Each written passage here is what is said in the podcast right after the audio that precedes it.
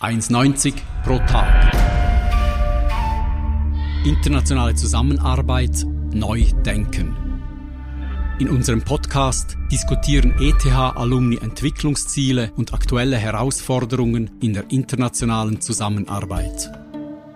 Wir fragen nach, wie sie sich für das Ende von extremer Armut, die Gleichstellung der Geschlechter oder nachhaltigen Konsum engagieren. Ein Podcast des NADEL Center for Development and Cooperation der ETH Zürich. Ich bin Fritz Brucker. Willkommen zur 13. Folge von 1,90 pro Tag.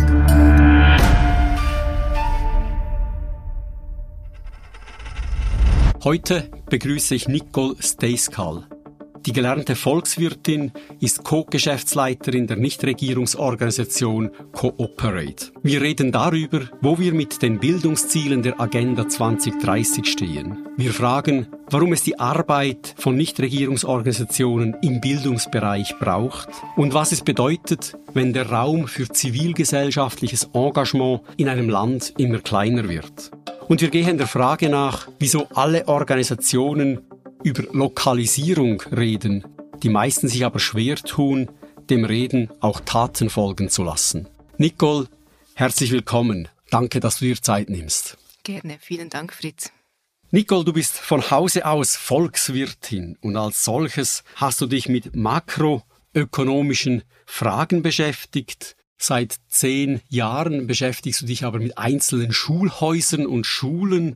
Du bist Co-Geschäftsleiterin einer Organisation, die Bildungsprojekte unterstützt in Afrika und in Asien. Was hat dich zu diesem Wandel in deiner Karriere geführt? Ich habe schon während dem Studium gemerkt, dass mich die internationale Zusammenarbeit deutlich mehr interessiert als die klassischen Berufsaussichten nach einem Volkswirtschaftsstudium.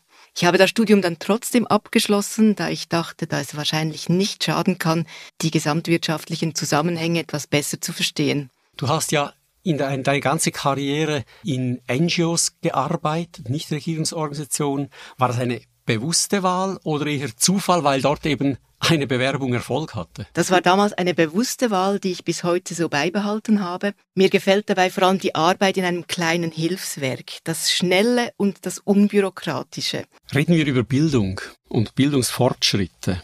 Die Einschulungsquoten in die Primarschule sind in den meisten Ländern mit niedrigem Einkommen ja erfreulich gestiegen in den letzten Jahren. Es zeigt sich aber gleichzeitig auch, dass die Qualität hinterherhinkt. Das heißt, viele Schülerinnen und Schüler haben am Ende der Primarschule Mühe, auch einfache Texte zu verstehen oder einfache Rechenaufgaben lösen zu können. Ja, das kann ich leider bestätigen. Vor allem in abgelegenen afrikanischen Schulen ist dies oft der Fall. Es gibt es ja Forschende, die sagen, dass der schlechte Zustand der Bildung gerade in vielen Ländern Afrikas auch eine Folge der Austeritätspolitik der westlichen Geldgeber ist, weil sie als Teil der Austeritätspolitik auch verlangen, dass Kürzungen gemacht werden bei den Staatsausgaben, damit diese Länder Kredite erhalten. Ist das eine Einschätzung, die, die deiner Meinung nach zutrifft? Ich denke, die mit der Kreditvergabe verbundene Sparpolitik mag einer der Gründe sein, wieso das Geld für Bildung in vielen afrikanischen Ländern knapp ist. Eine gute Bildungsqualität ist meiner Meinung nach aber nicht nur mit Geld verbunden. Klar, eine Lehrperson sollte gut ausgebildet sein und angemessen bezahlt werden. Und die Schule sollte genügend Geld für die Schuleinrichtung und für Lehrmaterial erhalten. Ein entscheidender Faktor ist aber auch das Ansehen des Lehrberufes in der Bevölkerung. In vielen Ländern ist der Beruf unattraktiv und somit die letzte Berufswahl. So werden zum Beispiel junge Lehrer in unseren Projektländern in abgelegene Regionen versetzt, wo sie niemanden kennen und zum Teil nicht einmal die lokale Sprache sprechen. In anderen Ländern ähm, stellen wir einfach fest, dass die Lehrlöhne sehr tief sind. Wir haben in den Projekten zum Teil auch noch ähm, einen Zustupf drin für Lehrpersonen. Zum Beispiel in Kambodscha gibt es Gemeinschaftskindergärten, welche dann quasi vom Gemeindebudget bezahlt, also die Kindergärtnerinnen werden vom Gemeindebudget bezahlt, aber das ist so tief, dass es praktisch nicht zum Leben reicht. Und dort gibt das Projekt den Lehrerinnen einen monatlichen Zustupf, bis sie dann quasi die auch die Zeit und die Ausbildungen gemacht haben, die Weiterbildungen, die wir auch im Projekt anbieten, damit sie sich für einen staatlichen Lohn bewerben können. Wenn wir jetzt so diese Alltagsrealität von Lehrkräften anschauen, Kontrastieren wir das mit den hohen Zielen, die sich die internationale Gemeinschaft gesetzt hat in der Agenda 2030 für eine globale nachhaltige Entwicklung. Da hat man, und ich zitiere das, äh, beschlossen, dafür zu sorgen, dass alle Mädchen und Jungen eine kostenlose, gerechte und qualitativ hochwertige Grund- und Sekundarschulbildung abschließen, die zu relevanten Lernergebnissen führt. Ende Zitat. Es ist gut Halbzeit der Agenda 2030. Wo stehen wir in den Ländern, die du kennst? Das ist vor allem Uganda, Kenia, Laos und Kambodscha. Und Bangladesch. Und Bangladesch. Ja, also in den letzten Jahren wurde in diesen Ländern ein großer Fortschritt erzielt, also einerseits bei der Verbesserung des Zugangs zu Bildung, aber auch bei der Erhöhung der Einschulungsquoten, insbesondere auch bei Mädchen. Vor der Pandemie lag die Abschlussquote der Grundschulen bei über 80 Prozent weltweit. Trotz dieser Errungenschaften gingen rund 260 Millionen Kinder und Jugendliche im Grundschul- und Sekundarschulalter nicht zur Schule.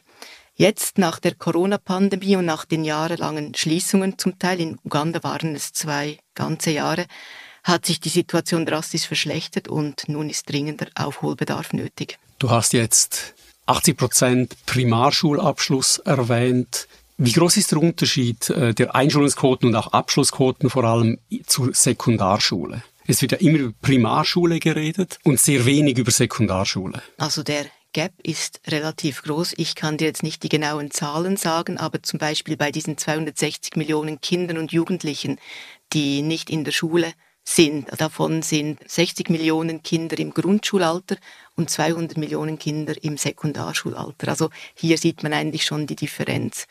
Und in Uganda, also vor allem in diesem ruralen Gebiet, wo wir arbeiten, im Nordwesten, sind die staatlichen Schulen wirklich schlecht und die die Klassen sind ja eben, die haben zum Teil 200 Schulkinder, die sich einschreiben. Und von diesen, sagen wir 200 Schulkindern, bleibt am Ende der siebten Klasse rund vielleicht noch 10 Prozent übrig. Und von diesen 10 Prozent schaffen vielleicht nicht mal alle dann die Prüfung in die Sekundarschule. Und das ist so die Realität, die wir jetzt in Uganda erleben. In anderen Ländern ist es etwas besser. Fokussiert ihr euch denn auch darauf, die Unterrichtsqualität zu verbessern, sodass diese Abschlussquoten höher werden. Und es ist ja letztlich wichtiger, über Abschlussquoten als Einschulungsquoten zu reden. Auf jeden Fall, ja klar, nein, die Qualität der Bildung ist für uns sehr wichtig. Also wir haben da auch gezielte Aktivitäten in unseren Projekten. Das ist einerseits die Weiterbildung von Lehrpersonen, aber auch der Einbezug der Eltern. Und wir haben auch Wettbewerbe drin.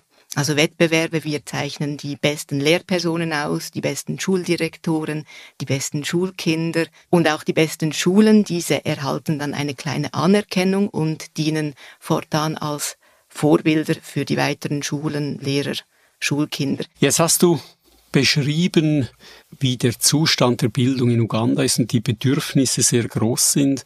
Cooperate als kleine Organisation kann aber nicht mit allen Schulen zusammenarbeiten. Wie wählt ihr diese Schulen aus? Also die Schulen wählen nicht wir aus, die Schulen wählen unsere Partnerorganisationen aus, und zwar in Zusammenarbeit mit den lokalen Behörden. Sie werden evaluiert und dann ähm, werden die Schulen nach gewissen Selektionskriterien ausgewählt. Also zum Beispiel, sie müssen bedürftig sein, aber gleichzeitig auch proaktiv. Ähm, das ist wichtig, weil wir ähm, aktive Partnerschulen haben möchten, die sich dann auch mit der Zeit zu Modellschulen entwickeln können und dann als Vorbilder für andere Schulen dienen.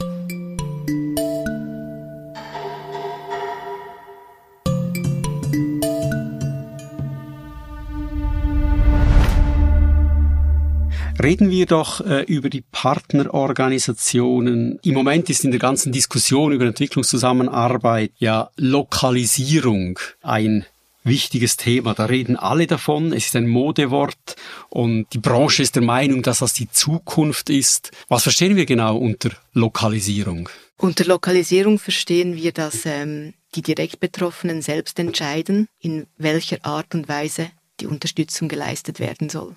Es geht also um den Transfer von Entscheidungskompetenzen hin zu lokalen Akteuren. Geht es auch um den Transfer von Ressourcen, also selber über Geld entscheiden? Ja, das Budget wird natürlich auch ähm, in Zusammenarbeit gemacht. Wir ähm, transferieren das Geld an die Partnerorganisationen. Sie geben das Geld im Rahmen des Budgets aus und rapportieren uns. Also wir bekommen regelmäßig Finanzabrechnungen, wo dann auch gezeigt wird, ähm, wo ist mehr ausgegeben worden, wo weniger. Sie können aber auch Modifikationen beantragen zum Budget, wenn Sie merken, dass zum Beispiel etwas Geplantes nicht verhebt oder angepasst werden soll. Wo liegen nach deiner Erfahrung die Vorteile dieser Lokalisierung? Ich denke, der größte Vorteil ist, dass wir lokales Wissen und viel Erfahrung abholen können. Denn auch wenn wir manchmal als Projektleiter das Gefühl haben, wir würden eine Region gut kennen, so kennen wir sie doch niemals so gut wie die Menschen, die dort leben. Und alle lokalen Partner von uns kennen die lokalen Probleme, sie kennen aber auch die lokalen Lösungsansätze und das ist sehr wichtig. Könnt ihr euch vorstellen, mit der Lokalisierung noch weiter zu gehen und mehr Entscheid- und Gestaltungsfreiheit zu delegieren? Ich denke, dass es keinen großen Unterschied mehr machen würde. Also ich wüsste jetzt nicht, wie wir noch mehr delegieren könnten. Also schlussendlich ist ein Projekt auch ein gemeinsames Projekt. Also wir haben unsere Ziele bei Corporate, die müssen natürlich mit den Zielen der lokalen Organisation zusammenstimmen, sonst wären es auch nicht unsere Partner. Also wir suchen uns auch die Organisationen so aus, dass eben diese Ziele übereinstimmen und dass wir am gleichen Strick ziehen. Und dann, wenn wir ein Projekt planen, kommt immer der erste Vorschlag von den lokalen Partnern. Dann gibt es ein langes Ping-Pong hin und her, bis dann das Projekt steht. Und wie gesagt, es kommen dann auch Inputs, Modifikationen oder Anregen von dem Partner, was man vielleicht ändern kann, was man anpassen kann, was man besser machen sollte. Und ich denke, also ich kann mir jetzt nicht gerade vorstellen, wie, wie es noch lokaler sein sollte, als wir eigentlich bisher mit unserem Partner arbeiten. Ja, ein Schritt wäre dann natürlich ein radikaler, dass man nur noch das Geld zur Verfügung stellt. Ja, aber wir müssen ja, wir sind ja doch noch Rechenschaft schuldigen an unsere Geldgeber. Das sind sich unsere Partner auch bewusst. Und dafür braucht es natürlich auch ein gutes Monitoring und ein gutes Reporting voraus. Das sind dann auch die Anforderungen quasi an die Zusammenarbeit. Das wird auch im Vornherein so festgelegt und so diskutiert, weil ähm, es gibt zum Teil Partner, die machen fantastische Arbeit vor Ort, sind aber etwas schlecht im Reporting. Und dort müssen wir einen Mittelweg finden, weil also für uns ist natürlich die Arbeit vor Ort sehr wichtig, aber wir müssen natürlich unseren Geldgebern zeigen können, was mit ihrem Geld vor Ort gemacht wurde. So läuft dann eigentlich die Zusammenarbeit. Du hast angedeutet, dass es Partnerorganisationen gibt, die haben mehr Mühe mit Reporting, obwohl sie gute Arbeit machen. Gibt es andere Schwierigkeiten, die entstehen, wenn Entscheidungskompetenzen delegiert werden? Ja, generell ähm, wie bei einer Schule, dass eine gute Schule steht und fällt eigentlich mit der Schulleitung, so wie ein gutes Projekt mit einer guten Partnerorganisation steht oder fällt. Äh, ich sehe prinzipiell keine Probleme darin, wenn Entscheidungskompetenzen delegiert werden. Im Gegenteil, solange es sich um eine kompetente und proaktive Organisation handelt, so ist das von unserer Seite auch sehr gewünscht. Stellt sich aber heraus, dass die Partnerorganisation zu passiv ist oder der Informationsfluss ungenügend ist, so wird eine Zusammenarbeit auf Augenhöhe, so wie wir sie eigentlich mit unseren Partnern führen, sehr schwierig. In diesem Fall kann es auch vorkommen, dass wir eine Zusammenarbeit abbrechen müssen. Und äh, kommt das häufig vor? Nein, zum Glück nicht, aber es ist auch schon vorgekommen. Es ist ja diese Lokalisierung nicht erst seit heute ein Thema. Wenn man ein bisschen zurückschaut in die Geschichte der Entwicklungszusammenarbeit, sind das seit über 20 Jahre. Paris Declaration vor 20 Jahren, 2005, da war das schon ein Thema und, und kam immer wieder auf die Agenda. Also erstens, offenbar gibt es hier ein Problem. Meine erste Frage und die zweite, warum soll es gerade jetzt gelingen? Ob es diesmal gelingt, das wird sich zeigen. Das steht noch in den Sternen. Ich denke, einige Veränderungen brauchen Zeit, einige brauchen viel Zeit, einige muss man immer wieder in Angriff nehmen, bis sich wirklich dann eines Tages etwas ändert. Und wer weiß, vielleicht trägt ja die aktuelle Dekolonialisierungsdebatte auch etwas dazu bei. Lassen wir uns überraschen. Wenn sich etwas ändern muss, eher bei den Geberorganisationen oder bei den Partnerorganisationen? Ich denke bei beiden. Wenn natürlich Partnerorganisationen jahrelang darauf gedrillt werden, einfach Projekte umzusetzen, wird es schwierig für sie werden, plötzlich eigenständig zu sein und Entscheidungen selbstständig fällen zu können. Andererseits müssen sich vielleicht auch die Geldgeber an der Nase nehmen und die lokalen Organisationen etwas mehr entscheiden zu lassen und das selbstständiger. Kompetenzen abzugeben, das ist ja nicht immer einfach. Das stimmt.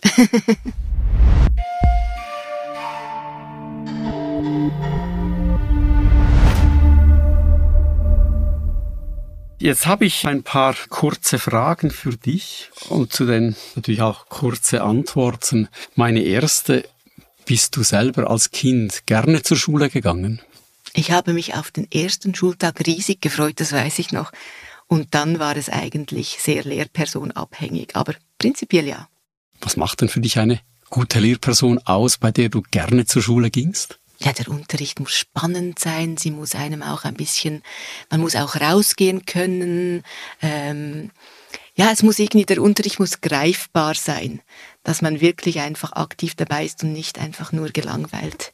Wir haben vorher über die Agenda 2030 gesprochen und dort gibt es äh, das Bildungsziel, das Social Development Goal 4. Das sagt unter anderem, dass man anstrebt, dass auch mehr Stipendien zur Verfügung gestellt werden, damit junge Menschen aus Ländern mit niedrigem Einkommen im Ausland studieren können. Macht die Schweiz hier genug? Wie viel die Schweiz macht, weißt du wahrscheinlich du besser als ich, aber ich finde, ähm, Stipendien sollte man unbedingt unterstützen. Ich meine, wir bekommen die Chance ein für ein Stipendium, für ein Studium im Ausland. Also ich zähle mich da dazu.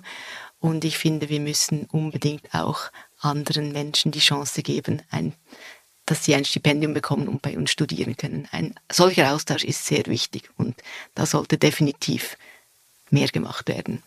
Es werden große Hoffnungen äh, in EduTech-Maßnahmen gesteckt, also alle Computer und anderen digitalen Hilfen, um das Lernen und die Qualität äh, und die Ergebnisse zu fördern. Deiner Meinung nach top oder flop? Also wenn Strom vorhanden ist, das nötige Geld zur Anschaffung dieser ähm, Technologien und diese dann auch wirklich funktionieren, dann top. Wenn diese Voraussetzungen nicht gegeben sind, so wie es leider an vielen Partnerschulen bei uns aussieht, dann eher Flop.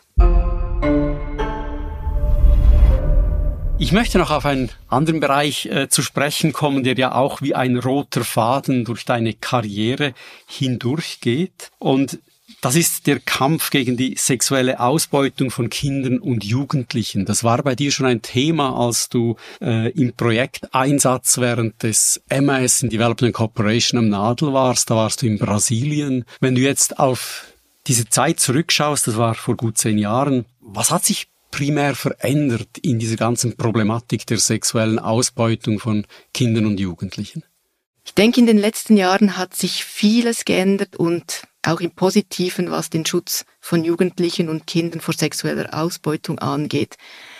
Aber dann kam die Pandemie, es kam der Lockdown, es kamen die sozioökonomischen Krisen in den Ländern und das alles hat wirklich diese Bemühungen der letzten zehn Jahre um einiges zurückgeworfen, und zwar weltweit. Das heißt äh, auch, dass die Zahl der ausgebeuteten Kinder und Jugendlichen wieder angestiegen ist? Ich habe keine genauen Zahlen darüber, aber ich kann es mir gut vorstellen, weil wenn das Geld knapp wird und die Leute um ihr Überleben kämpfen, dann ist das leider eine Tatsache. Jetzt führt ihr solche Projekte, die sich an Kinder und Jugendliche richten, die auf der Straße leben. Solche Projekte führt ihr in Kenia durch unter anderem. Das sind Ausbildungsprojekte. Die habt ihr schon vor etwa vier, fünf Jahren begonnen dort. Was ist aus diesen Jugendlichen heute geworden? Seid ihr denen mal nachgegangen? Ja, ja. Äh, also das Projekt ist jetzt im vierten oder fünften Jahr. Vor vier Jahren haben wir es gestartet. Das ist unser einziges Projekt in einem urbanen Kontext. Und wir arbeiten eben mit Straßenjugendlichen oder Jugendlichen, die auf der Straße gelebt haben oder in den Slums sind und wirklich starke Verbindung zu der Straße haben. In einem ersten Schritt schließen wir sie Selbsthilfegruppen an. Das sind dann auch quasi ihre zweiten Familien. Und dann erhalten sie eine Berufsausbildung. Und diese Selbsthilfegruppen sind eigentlich immer der Backup für diese Jugendlichen. Wir begleiten sie dann auch in den Arbeitsmarkt. Wir, wir geben ihnen eine kleine Starthilfe mit auf den Weg. Und wir haben letztes Jahr das Projekt evaluiert, also eigentlich die letzten vier Jahre, und sind zu einem sehr erfreulichen Resultat gekommen, denn 90 Prozent aller Jugendlichen, welche diese Ausbildung durchlaufen haben und wirklich aus einem schwierigen sozialen Kontext stammen, gehen aktiv ihrer Erwerbstätigkeit nach. Sie haben ein Einkommen und haben wirklich den Sprung über die Armutsgrenze geschafft. Das ist sehr erfreulich. Was passiert mit dem Projekt, wenn sich Corporate in drei Jahren zurückziehen wird und eure Partnerorganisation ohne diese Unterstützung dastehen? Wir arbeiten so, dass wir lokale Initiativen unterstützen und diese weiterentwickeln. Das heißt, unsere Partnerorganisation, die war schon vorher vor Ort und die hat schon vorher diese oder ähnliche Arbeit geleistet. Und wir unterstützen sie dabei, dass jetzt noch mehr Jugendliche erreicht werden können. Wenn wir uns zurückziehen, ist diese Partnerorganisation immer noch dort und Ansprechpartner für die Jugendlichen und Kinder in unseren Projektregionen. Aber Sie haben sehr viel weniger Geld. Sie haben weniger Geld, Sie machen aber auch lokales Fundraising, also Sie schauen, dass Sie auch sonst noch ähm, Funds bekommen oder Gelder bekommen. Klar, es gibt dann einen Einschnitt, aber es ist trotzdem erstaunlich, wie Organisationen mit wenig Geld überleben können und trotzdem ihre Arbeit weiterführen können. Das haben wir jetzt schon in verschiedenen Ländern gesehen, wo wirklich auch kleinste NGOs ihrer Arbeit, ihrer Arbeit nachgehen, auch wenn sich größere Geldgeber zurückgezogen haben. Klar, es wird schwieriger, auf jeden Fall, die Herausforderungen steigen, aber wenn sie wirklich das machen möchten, wofür sie sich gegründet haben, dann machen sie weiter und das ist schön zu sehen. Es gibt ja in Kenia durchaus funktionierende staatliche Strukturen. Wie werden diese einbezogen oder werden die aus der Pflicht entlassen? Wir arbeiten immer mit den Bildungsministerien zusammen, auch auf lokaler Ebene und versuchen natürlich die Unterstützung dort zu erhalten. Die Gelder sind aber immer knapp. Es hat es aber auch schon gegeben, dass zum Teil, wenn wir in einem Projekt etwas leisten, dass dann von der Regierung auch ein Gegenzug kommt und zum Beispiel in Uganda war es so, ein Schulhaus gebaut wird. In Kenia war es so, eine Berufsschule gebaut wird. Oder auch in anderen Ländern. Ist da die Größe oder eben Kleinheit von Corporate neuen Partnerorganisationen ein Nachteil?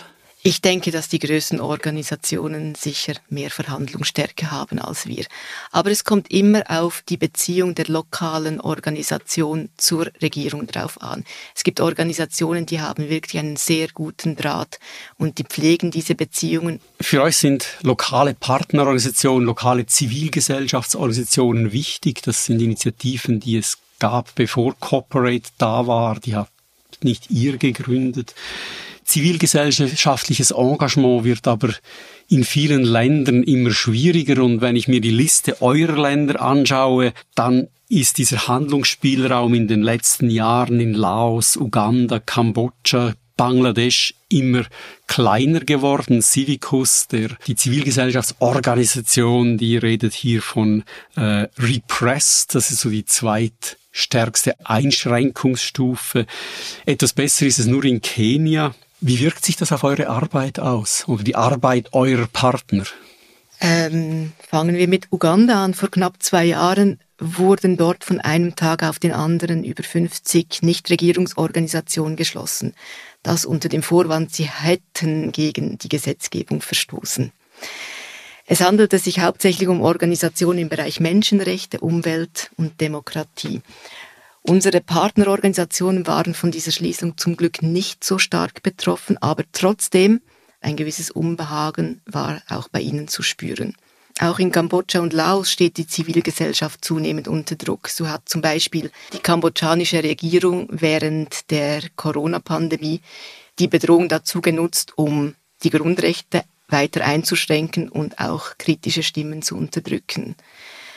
Und in Laos wird die Gesellschaft umfassend überwacht und die Medien auch streng kontrolliert. In Kambodscha ist unsere Partnerorganisation zum Glück nicht groß von dieser Repression betroffen. In Laos sieht es hingegen etwas anders aus. Das Gesetz sieht dort vor, dass alle Projektinvestitionen nach Projektabschluss an die Regierung übergehen sollen.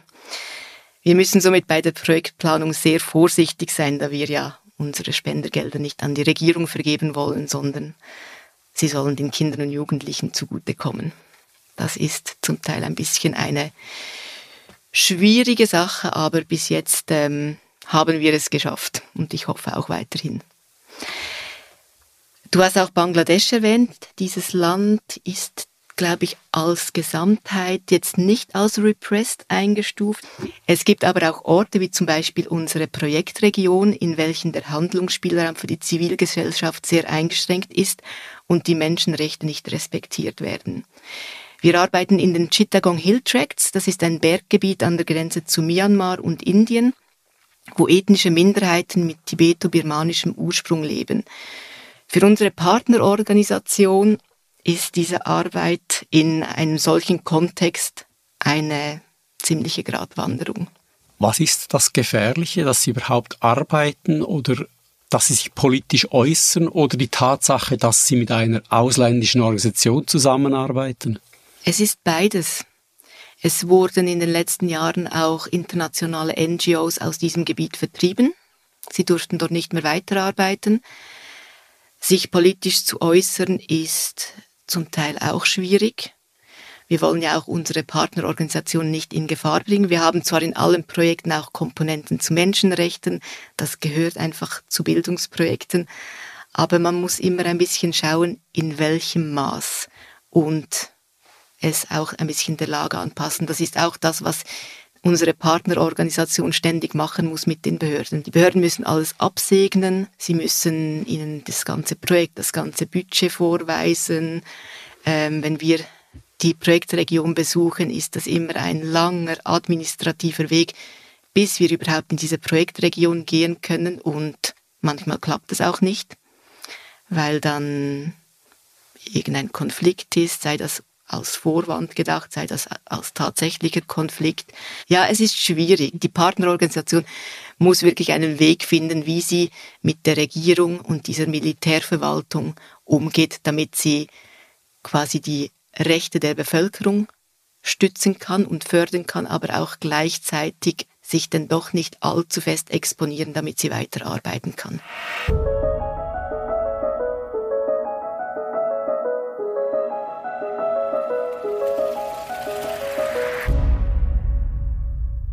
Du hast vorhin gesagt, dass Menschenrechtsfragen quasi immer standardmäßig Komponenten von Bildungsprogrammen sind. Was macht ihr da genau? Also zum Beispiel ähm, Frauenförderung ist eines unserer, also unserer Bildungskomponenten, wo wir ähm, Aufklärungen machen, auch ähm, generell auch ähm, der Einbezug wirklich von Mädchen, dass sie gleich behandelt werden wie die Knaben, weil oft sind es auch die Knaben, die dann, wenn eine Familie Geld für die Schule hat, dann wird der Knabe in die Schule geschickt und nicht das Mädchen.